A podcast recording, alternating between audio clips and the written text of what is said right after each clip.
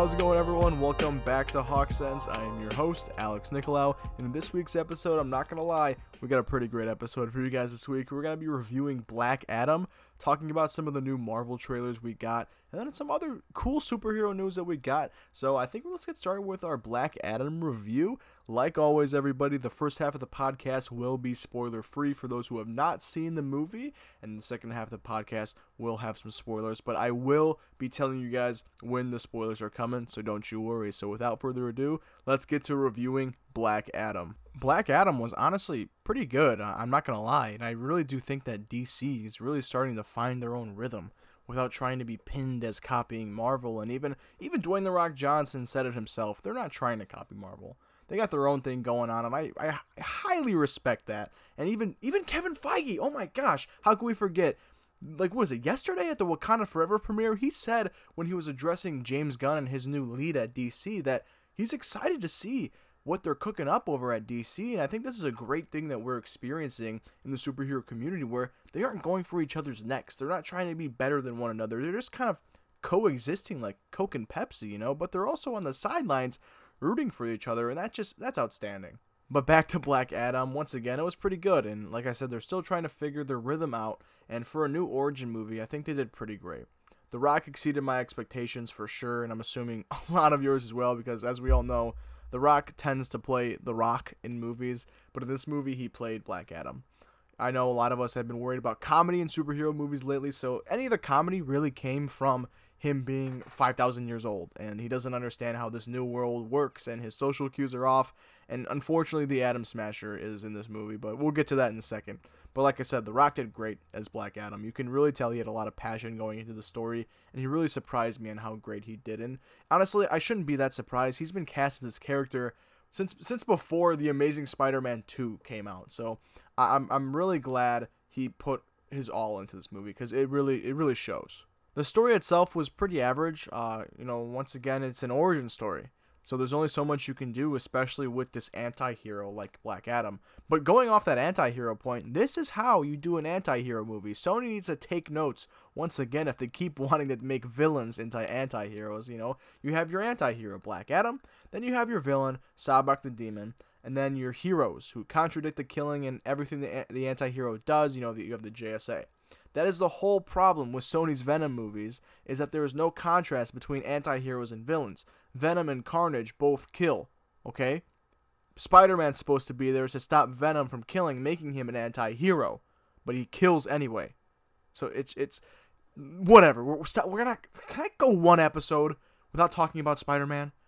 Christ, we did this again. But back to the story, uh, it really just tries to establish all the characters inside the film. You know, this is our first time seeing Black Adam, along with all the members of the JSA. You know, Hawkman, Doctor Fate, Atom Smasher, and Cyclone. You know, Hawkman and Doctor Fate are pretty huge characters to establish in a movie with another huge DC character. So, you know, they're just trying to establish all the characters there, and they try to have everyone have a moment to shine, and I get that 100%. The villain Sabbac was unexpected. I honestly hadn't paid it much attention to the movie as much as I should have, but uh, I had no idea he was even in the movie. But it was still pretty cool uh, to see him in the movie, along with all the other characters like Hawkman, Doctor Fate, and Cyclone. Uh, but Atom Smasher was the comic relief in this, and it, it, it was it was an it was a mixture between Deadpool and Ant Man, and it wasn't good at all, in my opinion. I, I think that was a huge mistake to put this kind of character in this type of movie. I know, like, th- there's this huge thing going on around the superhero community of you know too much comedy in movies, and this this is pushing it right here. Like this this character was only meant for comic relief, and there was nothing you know redeeming about the character whatsoever, in my opinion. They also had some pretty great action sequences in the movie, but overall, I think it was pretty average. Uh, you know, people were telling me that, that this was going to be the live action Dragon Ball Z movie that we never got. And unfortunately, we still have not got the live action Dragon Ball Z movie. And don't say Dragon Ball Evolution, please, for the love of Christ. But the CGI in the movie was pretty alright. I can't say it was great because during some action sequences, you could definitely tell it was CGI, but it wasn't inherently bad. It just looked like a really good video game cutscene.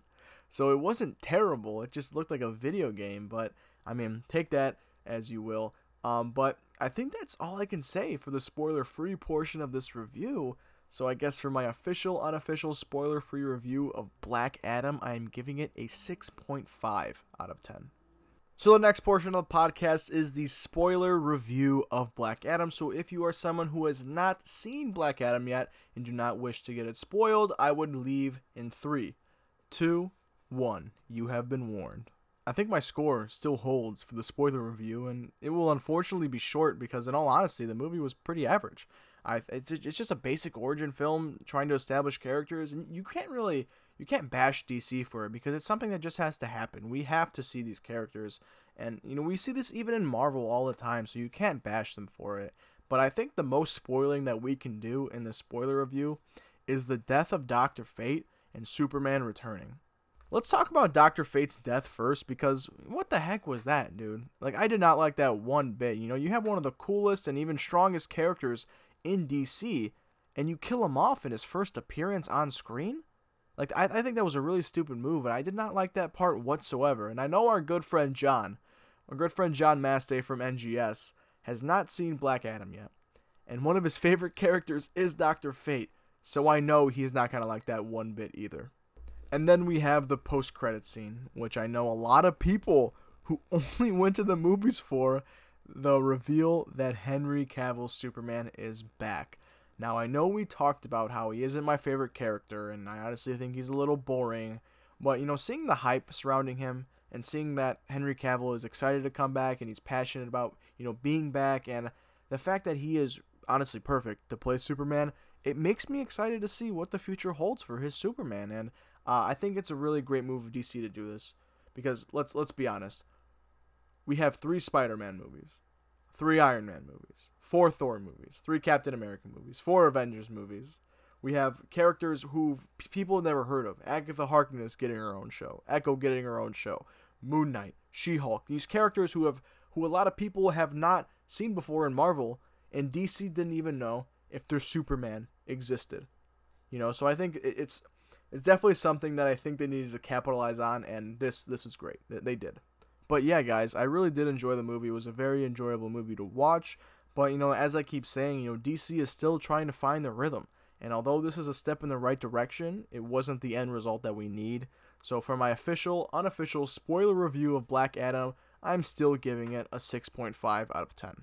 But the podcast doesn't end there, everybody, because we got some great news. As I said before, James Gunn is taking lead in film, TV, and the animation division in DC, along with Peter Safran. But isn't that's that's crazy? It's a four-year deal, and honestly, I'm kind, I'm kind of rooting for him.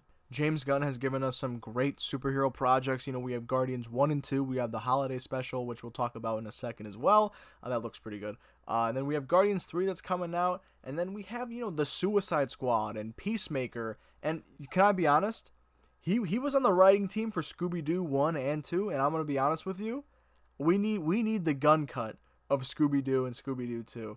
Those movies are great. We need the Gunn cut. And you gotta love how Kevin Feige is still rooting for him. He said, you know, we have a lot of work to do still, but I'm excited for him, and I'll be first in line, and I'm rooting for him, which is it's pretty great to see. And you know, I think you know there's a lot of creativeness in James Gunn directing, and uh, for him to be producing all this kind of stuff is is fantastic, and I can't wait to see what they start doing with these characters because there are a lot of characters in the in the DC universe that haven't been tapped into, and I would even love to see James Gunn do something with a darker character.